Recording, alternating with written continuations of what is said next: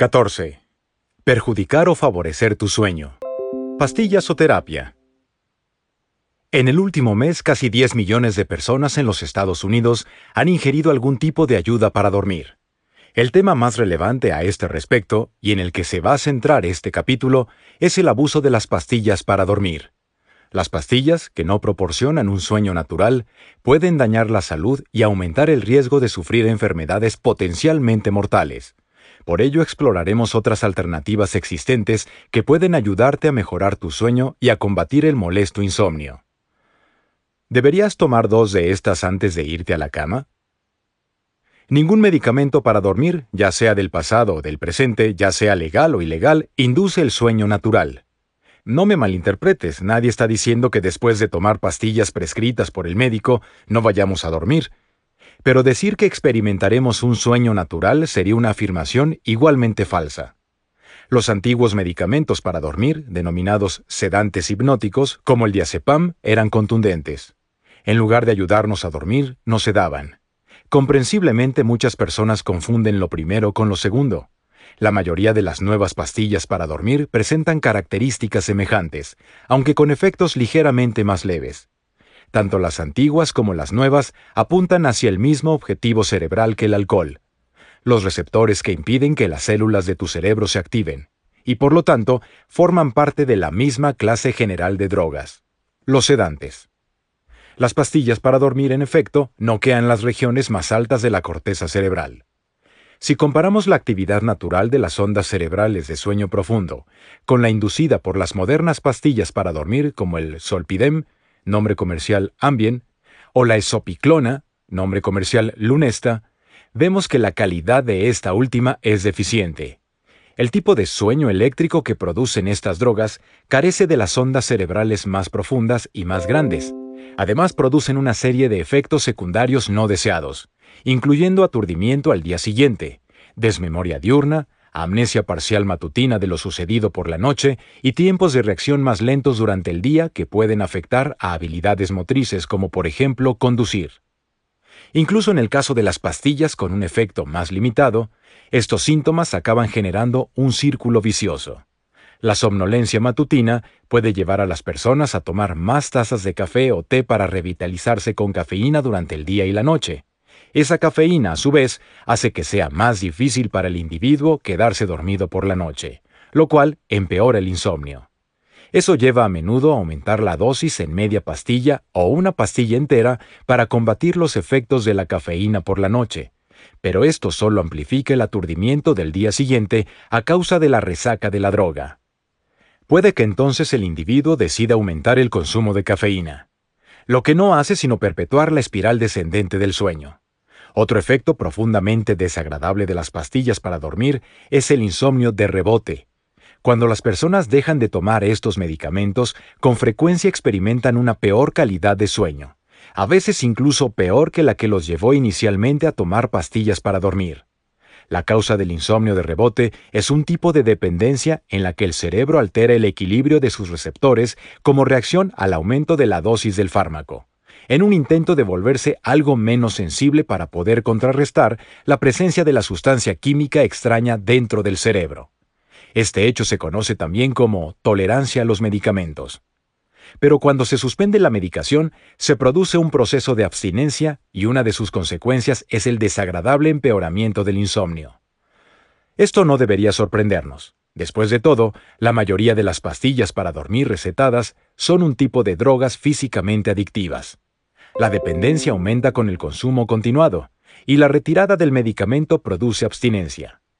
Por supuesto, cuando los pacientes dejan la droga por una noche y duermen pésimamente a consecuencia del insomnio de rebote, a menudo vuelven a tomar el medicamento la noche siguiente. Pocas personas se dan cuenta de que tanto esa noche de insomnio severo como la necesidad de retomar la droga se deben, parcial o totalmente, al uso persistente de las pastillas para dormir. La ironía es que muchas personas experimentan solo un ligero aumento en el sueño con estos medicamentos y que el beneficio es más subjetivo que objetivo. Recientemente, un equipo de destacados médicos e investigadores examinó todos los estudios publicados hasta la fecha sobre las más novedosas pastillas sedantes que la gente toma para dormir. Analizaron 65 estudios independientes de fármacos y placebos, en los que participaron casi 4.500 personas. En general, los participantes sentían que se dormían más rápido y más profundamente, con menos despertares, en comparación con el placebo. Pero eso no es lo que mostraron las grabaciones reales de su sueño. No hubo diferencia en la forma en que se dormían. Tanto el placebo como las pastillas para dormir redujeron el tiempo que tardaban las personas en quedarse dormidas, entre 10 y 30 minutos. Ese cambio no fue estadísticamente diferente entre ambos grupos. En otras palabras, las pastillas para dormir no ofrecieron un beneficio objetivo superior al que ofrecía el placebo. Resumiendo los hallazgos, el comité declaró que las pastillas para dormir solo producían leves mejorías en la latencia subjetiva y polisomnográfica del sueño, es decir, el tiempo que tarda una persona en conciliar el sueño y quedarse dormida. El comité concluyó el informe afirmando que el efecto de los medicamentos para dormir actuales era bastante pequeño y de dudosa importancia clínica. Incluso la pastilla contra el insomnio más nueva, llamada Suborexant, nombre comercial Belsombra, ha demostrado ser poco efectiva, como ya dijimos en el capítulo 12. Las versiones futuras de tales drogas podrían ofrecer mejoras significativas en el sueño, pero por ahora los datos científicos sobre estas pastillas sugieren que no son la respuesta para devolver el sueño profundo a aquellos que luchan por generarlo por sí mismos. Pastillas para dormir. El malo, el feo y el malo. Las actuales pastillas para dormir son muy poco útiles, pero ¿pueden ser dañinas o incluso mortales? Numerosos estudios tienen algo que decir sobre este punto, aunque la gente en general desconoce sus hallazgos. El sueño profundo natural, como hemos visto, ayuda a cimentar nuevas trazas de memoria dentro del cerebro, para lo que se requiere un fortalecimiento activo de las conexiones entre las sinapsis que forman el circuito de memoria. Recientes estudios en animales se han centrado en analizar cómo esta función esencial de almacenamiento se ve afectada durante la noche por el sueño inducido con fármacos. Después de someter a los animales a un periodo de intenso aprendizaje, los investigadores de la Universidad de Pensilvania les administraron una dosis adecuada del medicamento Ambien o un placebo, examinando posteriormente los cambios que se producían en el recableado cerebral tras el sueño en ambos grupos. Como era de esperar, con el uso del placebo, el sueño natural consolidó las conexiones de la memoria dentro del cerebro, que se habían formado durante la fase de aprendizaje inicial. El sueño inducido por Ambien, sin embargo, no solo no logró igualar esos resultados, a pesar de que los animales durmieron la misma cantidad de tiempo, sino que provocó el debilitamiento, desconexión del 50% de las conexiones de las células cerebrales originalmente formadas durante el aprendizaje. Con ello, lo que hizo el sueño de los que habían tomado Ambien fue borrar recuerdos en lugar de grabarlos. Si continúan apareciendo hallazgos similares que incluyan a los humanos, las compañías farmacéuticas van a tener que reconocer que los consumidores de pastillas para dormir, aunque puedan conciliar el sueño más rápido, seguramente se despertarán con pocos recuerdos del día anterior. Esto es especialmente preocupante, ya que la edad media de los usuarios de medicamentos recetados para el sueño está disminuyendo y al mismo tiempo están aumentando las consultas pediátricas relacionadas con el sueño y el insomnio. Tanto los médicos como los padres deberían pensárselo dos veces antes de ceder a la tentación de la prescripción de pastillas para dormir. De lo contrario, los cerebros jóvenes que mantienen el proceso de conexión hasta cerca de los 20 años se embarcarán en la desafiante tarea del desarrollo neuronal y del aprendizaje bajo la influencia saboteadora de estas pastillas. Más allá del recableado cerebral, lo más preocupante son los efectos que las pastillas para dormir tienen sobre todo el cuerpo efectos que no son ampliamente conocidos, pero que deberían serlo. Los más controvertidos y alarmantes son los destacados por el doctor Daniel Kripke, médico de la Universidad de California en San Diego. Kripke descubrió que las personas que usan medicamentos recetados para dormir son significativamente más propensas a morir tempranamente y a desarrollar cáncer que las que no lo hacen. Debo señalar que Kripke, al igual que yo, no tiene ningún interés personal en ninguna compañía farmacéutica en particular, y por lo tanto no puede ganar o perder económicamente en función de si su dictamen sobre determinada pastilla es positivo o negativo en relación con la salud. A principios de la década de 2000, tanto las tasas de insomnio como las prescripciones de pastillas para dormir se dispararon, lo cual también indicaba que había muchos más datos disponibles.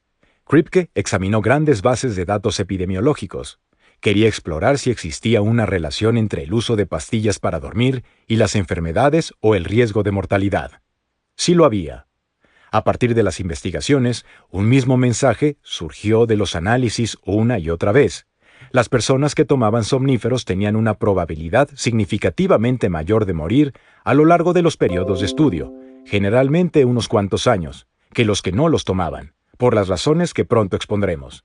Sin embargo, a menudo era difícil realizar una comparación adecuada con estas primeras bases de datos, ya que no había suficientes participantes o factores medibles que se pudieran controlar para desentrañar el efecto real de la píldora para dormir. En 2012, sin embargo, sí los hubo. Kripke y sus colegas establecieron una comparación bien controlada, examinando a más de 10.000 consumidores de pastillas para dormir, la gran mayoría de los cuales tomaban Solpidem, nombre comercial Ambien, aunque algunos tomaban temazepam, nombre comercial Restoril. Los contrastó con 20.000 individuos que respondían a variables de edad, raza, sexo y antecedentes similares, pero que no tomaban pastillas para dormir. Además, Kripke controló muchos otros factores que podrían contribuir inadvertidamente a la mortalidad, como el índice de masa corporal, el historial de ejercicio, el tabaquismo y el consumo de bebidas alcohólicas. Como vemos en la figura 15, analizó la probabilidad de enfermedad y muerte en un periodo de dos años y medio. Las personas que tomaban pastillas para dormir tenían 4,6 veces más probabilidades de morir durante este corto periodo de dos años y medio que aquellas que no usaban pastillas para dormir. Kripke descubrió además que el riesgo de muerte aumentaba con la frecuencia de uso.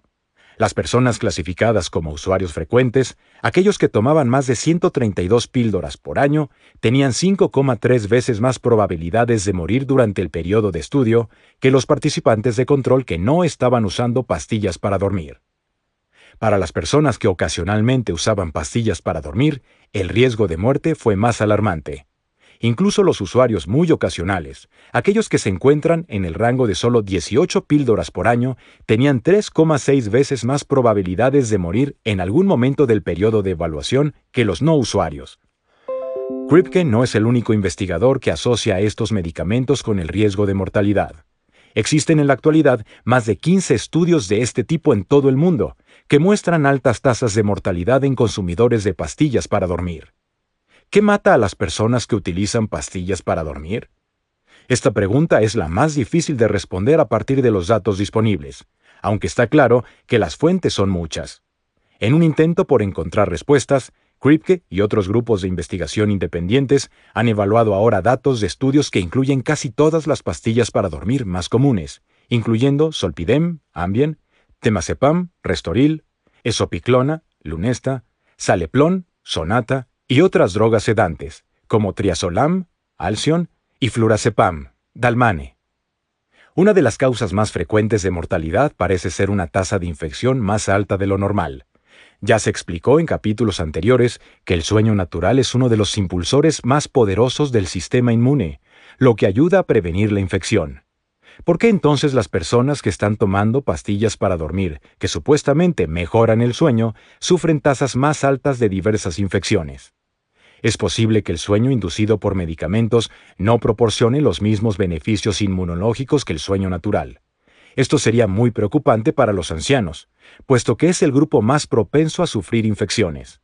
Junto con los recién nacidos, los ancianos son los individuos inmunológicamente más vulnerables de nuestra sociedad.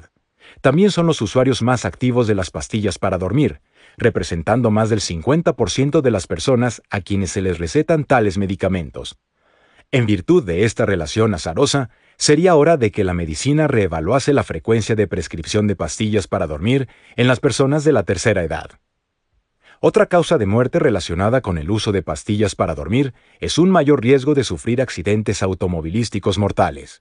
Lo más probable es que esto sea causado por el sueño no reparador que inducen los fármacos o por la resaca que algunos padecen, lo que puede hacer que estos individuos se encuentren demasiado somnolientos para conducir.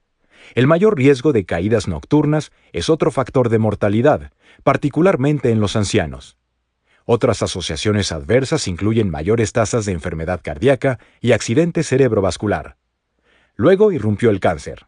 Estudios anteriores habían insinuado una relación entre los medicamentos para dormir y el riesgo de mortalidad por cáncer, pero no se habían analizado en profundidad. El estudio de Kripke consiguió solventar estas deficiencias e incluyó además la nueva y más relevante medicación para dormir, Ambien. Las personas que tomaban pastillas para dormir tenían entre un 30 y un 40% más de probabilidades de desarrollar cáncer dentro del periodo de estudio de dos años y medio que aquellas que no las tomaban. Los medicamentos más antiguos, como el temazepam, Restoril, evidenciaban una asociación más fuerte con un aumento del riesgo de cáncer del 60% con dosis leves o moderadas. Los consumidores de altas dosis de Solpidem, Ambien, ofrecían casi un 30% de más probabilidades de desarrollar cáncer a lo largo de los dos años y medio que duraba el estudio. Curiosamente, los experimentos con animales realizados por las propias compañías farmacéuticas sugieren el mismo peligro carcinogénico. Si bien los datos de las compañías farmacéuticas enviados al sitio web de la FDA son algo oscuros, al parecer han aparecido tasas más altas de cáncer en ratas y ratones que recibieron estas conocidas pastillas para dormir. Pero estos hallazgos no prueban que las pastillas para dormir causen cáncer, al menos no por sí mismas. Hay explicaciones alternativas. Por ejemplo, podría ser que el mal sueño que los individuos estaban sufriendo antes de tomar estos medicamentos y que los llevó a empezar el consumo de los mismos, los predispusiera a tener problemas de salud. Además, cuanto más problemático es el sueño previo de un individuo, más probabilidades hay de que el consumo de pastillas sea mayor, lo que podría explicar las relaciones entre las dosis y el cáncer observadas por Kripke y otros pero también es posible que las pastillas para dormir causen la muerte y el cáncer. Para obtener una respuesta definitiva, necesitaríamos un ensayo clínico expresamente diseñado para examinar estos riesgos particulares de morbilidad y mortalidad. Irónicamente, tal ensayo nunca se puede llevar a cabo, ya que el Comité de Ética podría considerar que el peligro de muerte y los riesgos carcinogénicos asociados con las pastillas para dormir son demasiado altos. ¿No deberían las compañías farmacéuticas ser más transparentes acerca de las evidencias actuales sobre los riesgos que rodean el uso de las pastillas para dormir? Por desgracia, la industria farmacéutica puede ser notoriamente inflexible, sobre todo cuando un medicamento ha sido ya aprobado tras superar las pruebas básicas de seguridad y ha comenzado a generar unos beneficios exorbitantes. Ten en cuenta que las películas originales de Star Wars unas de las más taquilleras de todos los tiempos, tardaron más de 40 años en acumular 3 mil millones de dólares en ingresos.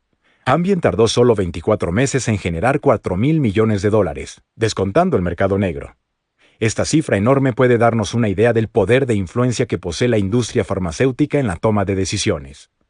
Tal vez la conclusión más conservadora y menos polémica acerca de todas estas pruebas es que ningún estudio hasta la fecha ha demostrado que las pastillas para dormir salven vidas. Y después de todo, ¿no es esa la meta de los medicamentos y los tratamientos farmacológicos? Mi opinión científica, aunque no médica, es que las evidencias existentes justifican al menos tratar con la mayor sinceridad posible a cualquier paciente que esté considerando tomar una píldora para dormir. De esta manera, la gente puede apreciar los riesgos y tomar decisiones informadas. Por ejemplo, ¿ha cambiado tu percepción sobre el uso de pastillas para dormir después de conocer los datos que te he presentado? Quiero aclarar que no soy antimedicación. Deseo fervientemente que exista un medicamento capaz de ayudar a las personas a obtener un sueño verdaderamente natural.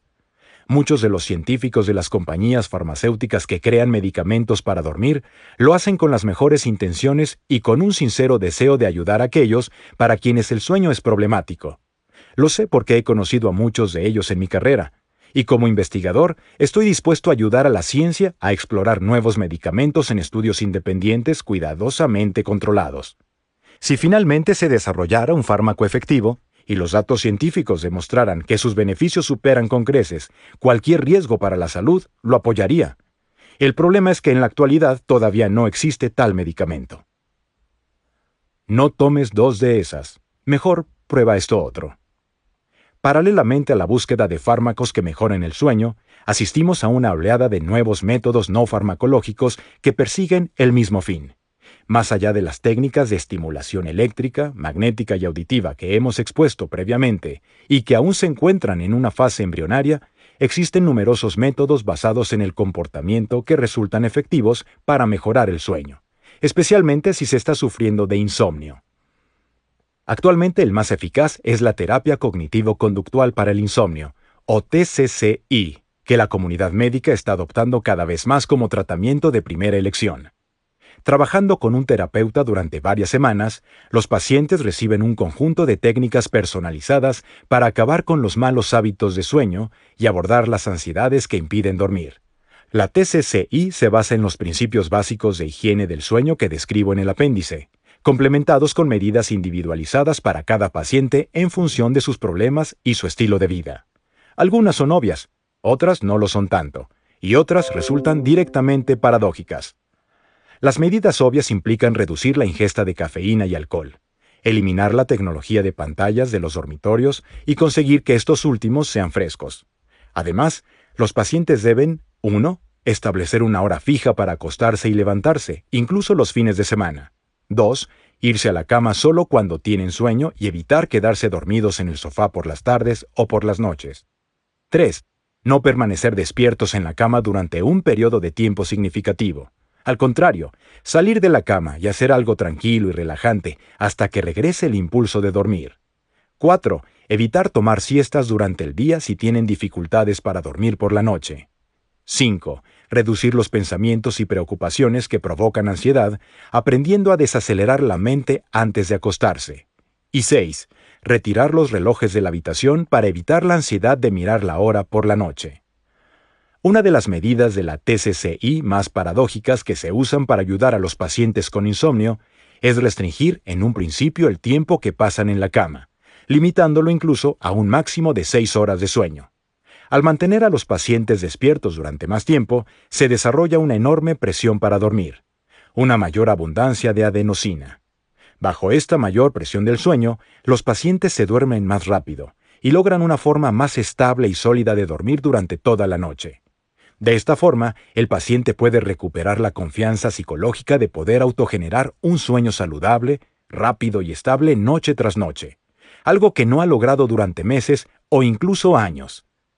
Al restablecer la confianza de un paciente en este aspecto, el tiempo en la cama aumenta gradualmente. Si bien todo esto puede sonar un poco artificial o incluso dudoso, los lectores escépticos o aquellos que normalmente se inclinan por los medicamentos deberían evaluar primero los beneficios comprobados de la TCCI antes de descartarla por completo. Los resultados que ahora se han reproducido en numerosos estudios clínicos en todo el mundo demuestran que la TCCI es más efectiva que las pastillas para dormir a la hora de abordar numerosos aspectos problemáticos del insomnio. La TCCI ayuda de forma consistente a las personas a conciliar más rápidamente el sueño por la noche, a dormir más tiempo y a obtener una calidad de sueño superior, disminuyendo de forma significativa la cantidad de tiempo que pasan despiertos por la noche. Lo más importante es que los beneficios de la TCCI persisten a largo plazo, incluso después de que los pacientes dejan de trabajar con su terapeuta del sueño. Esta sostenibilidad contrasta con el insomnio de rebote que experimentan las personas cuando dejan de tomar pastillas para dormir. Es tan poderosa la evidencia que privilegia la TCCI por encima de las pastillas para dormir en todos los niveles, y tan limitados cuando no inexistentes son los riesgos de seguridad asociados a ella, a diferencia de lo que ocurre con las pastillas para dormir, que en el 2016 el American College of Physicians, Colegio Americano de Médicos, hizo una emblemática recomendación un comité de distinguidos médicos y científicos del sueño evaluaron todos los aspectos de la eficacia y la seguridad de la TCCI en relación con las pastillas para dormir estándar. Publicada en la prestigiosa revista Annals of Internal Medicine, Anales de Medicina Interna, la conclusión de esta exhaustiva evaluación de todos los datos existentes fue la siguiente. La TCCI se debe usar como tratamiento de elección preferente para todas las personas con insomnio crónico no las pastillas para dormir. Se puede encontrar más información sobre la TCCI en el sitio web de la National Sleep Foundation, Fundación Nacional del Sueño. Si tienes insomnio o crees tenerlo, haz uso de este recurso antes de acudir a las pastillas para dormir. Buenas prácticas generales de sueño. Aquellos de nosotros que no padecemos insomnio u otros trastornos del sueño, podemos intentar dormir mejor utilizando lo que llamamos buenas prácticas de higiene del sueño para lo cual puede obtenerse una lista de 12 consejos clave en el sitio web de los Institutos Nacionales de Salud y también en el apéndice de este libro. Los 12 consejos son excelentes, Pero si solo puedes seguir uno de ellos todos los días, elige este. Irse a la cama y despertarse a la misma hora todos los días, pase lo que pase. Es quizás la forma más efectiva de ayudar a mejorar tu sueño, aunque tengas que usar un reloj despertador. Por otra parte, dos de las preguntas más frecuentes que recibo de la gente en general sobre el mejoramiento del sueño se refieren al ejercicio y la dieta. El sueño y el ejercicio físico tienen una relación bidireccional. Muchos de nosotros conocemos el sueño profundo que se experimenta tras una actividad física sostenida, como una caminata diaria, un paseo prolongado en bicicleta o incluso un día agotador de trabajo en el jardín. Los estudios científicos al respecto, que se remontan a la década de 1970, respaldan en parte esta percepción subjetiva, aunque tal vez no tanto como cabría esperar. Uno de estos primeros estudios, publicado en 1975, muestra que el aumento progresivo de los niveles de actividad física en varones sanos da como resultado un aumento progresivo de la cantidad de sueño no REM profundo que obtienen en las noches posteriores. En otro estudio, se comparó a corredores activos con no corredores de la misma edad y sexo. Aunque los corredores tenían cantidades algo mayores de sueño no REM profundo, no representaba una diferencia significativa en relación con los no corredores. Estudios más amplios y precisos ofrecen noticias algo más positivas, pero con un interesante matiz. En adultos jóvenes y saludables, el ejercicio aumenta con frecuencia el tiempo total de sueño, especialmente del sueño no REM profundo. También profundiza la calidad del sueño, ofreciendo una mayor actividad de ondas cerebrales eléctricas. En adultos de mediana edad y ancianos, incluidos aquellos pacientes que presentan una pobre cantidad de sueño y aquellos con insomnio clínicamente diagnosticado, se encontraron mejoras similares, si no más importantes, en cuanto a la duración y la eficacia del sueño. Por lo general, estos estudios implican medir en un principio varias noches de sueño, después de lo cual se les impone a los participantes un régimen de ejercicio a lo largo de varios meses. Con posterioridad los investigadores examinan si ha habido mejoras en el sueño. Por lo general las hay. Mejoran tanto la calidad como la cantidad total del sueño. Además, el tiempo que los participantes tardan en quedarse dormidos suele ser menor, e informan que se despiertan menos veces durante la noche. En uno de los estudios más minuciosos realizados hasta la fecha, tras un periodo de cuatro meses de mayor actividad física, los ancianos insomnes dormían de promedio casi una hora más cada noche. Sorprendió, sin embargo, la falta de una relación estrecha entre el ejercicio y el sueño posterior de un día para otro, es decir, los sujetos no dormían consistentemente mejor por la noche en los días que se ejercitaban en comparación con los días en que no se les exigía que hicieran ejercicio, como podría esperarse. Tal vez es menos sorprendente la relación inversa entre el sueño y el ejercicio del día siguiente. Cuando el sueño era malo la noche anterior, la intensidad y la duración del ejercicio resultaban mucho peores al día siguiente. Cuando el sueño era estable, los niveles de esfuerzo físico crecían al día siguiente. En otras palabras, dormir puede tener más influencia sobre el ejercicio que el ejercicio sobre el sueño. A pesar de ello, sigue habiendo una clara relación bidireccional con una tendencia significativa a dormir cada vez mejor con niveles crecientes de actividad física y una fuerte influencia del sueño sobre la actividad física diurna.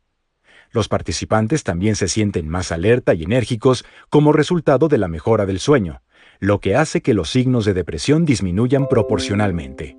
Es evidente que una vida sedentaria no ayuda al sueño profundo, todos deberíamos intentar practicar algún tipo de ejercicio regular para ayudar a mantener no solo la condición física de nuestros cuerpos, sino también la cantidad y calidad de nuestro sueño. El sueño, a cambio, aumenta la condición física y la energía, poniendo en marcha un ciclo positivo y autosuficiente de actividad física mejorada, y también de salud mental. Un breve apunte con respecto a la actividad física. Trata de no hacer ejercicio justo antes de acostarte. La temperatura corporal puede permanecer alta durante una o dos horas después del esfuerzo físico. Si esto ocurre demasiado cerca de la hora de acostarse, puede ser difícil bajar la temperatura central lo suficiente como para iniciar el sueño debido al aumento de la tasa metabólica inducido por el ejercicio. Lo mejor es que hagas tu entrenamiento al menos dos o tres horas antes de apagar la luz de la mesita de noche. Espero que no de LED. Tratándose de la dieta, existen investigaciones que muestran cómo impactan la comida que tomas y tus patrones de alimentación en tu sueño nocturno. Una severa restricción calórica, como consumir solo 800 calorías diarias durante un mes, dificulta dormir normalmente y disminuye la cantidad de sueño no REM profundo durante la noche. El tipo de alimentos que comes también tiene un impacto en tu sueño nocturno. Comer alimentos altos en carbohidratos y bajos en grasas durante dos días disminuye la cantidad de sueño no REM profundo, pero incrementa la cantidad de sueño REM, en comparación con una dieta de dos días baja en carbohidratos y alta en grasa. En un cuidadoso estudio llevado a cabo con adultos sanos, una dieta de cuatro días alta en azúcares y otros carbohidratos, pero baja en fibra, generó una disminución del sueño no REM y un mayor número de despertares nocturnos. Es difícil hacer recomendaciones definitivas para el adulto medio, especialmente porque los estudios epidemiológicos a gran escala no han demostrado asociaciones consistentes entre comer grupos de alimentos específicos y la cantidad o calidad del sueño. Sin embargo, para un sueño saludable, la evidencia científica sugiere que debemos evitar irnos a la cama demasiado llenos o demasiado hambrientos, así como las dietas excesivamente altas en carbohidratos, más del 70% de toda la ingesta de energía especialmente azúcares.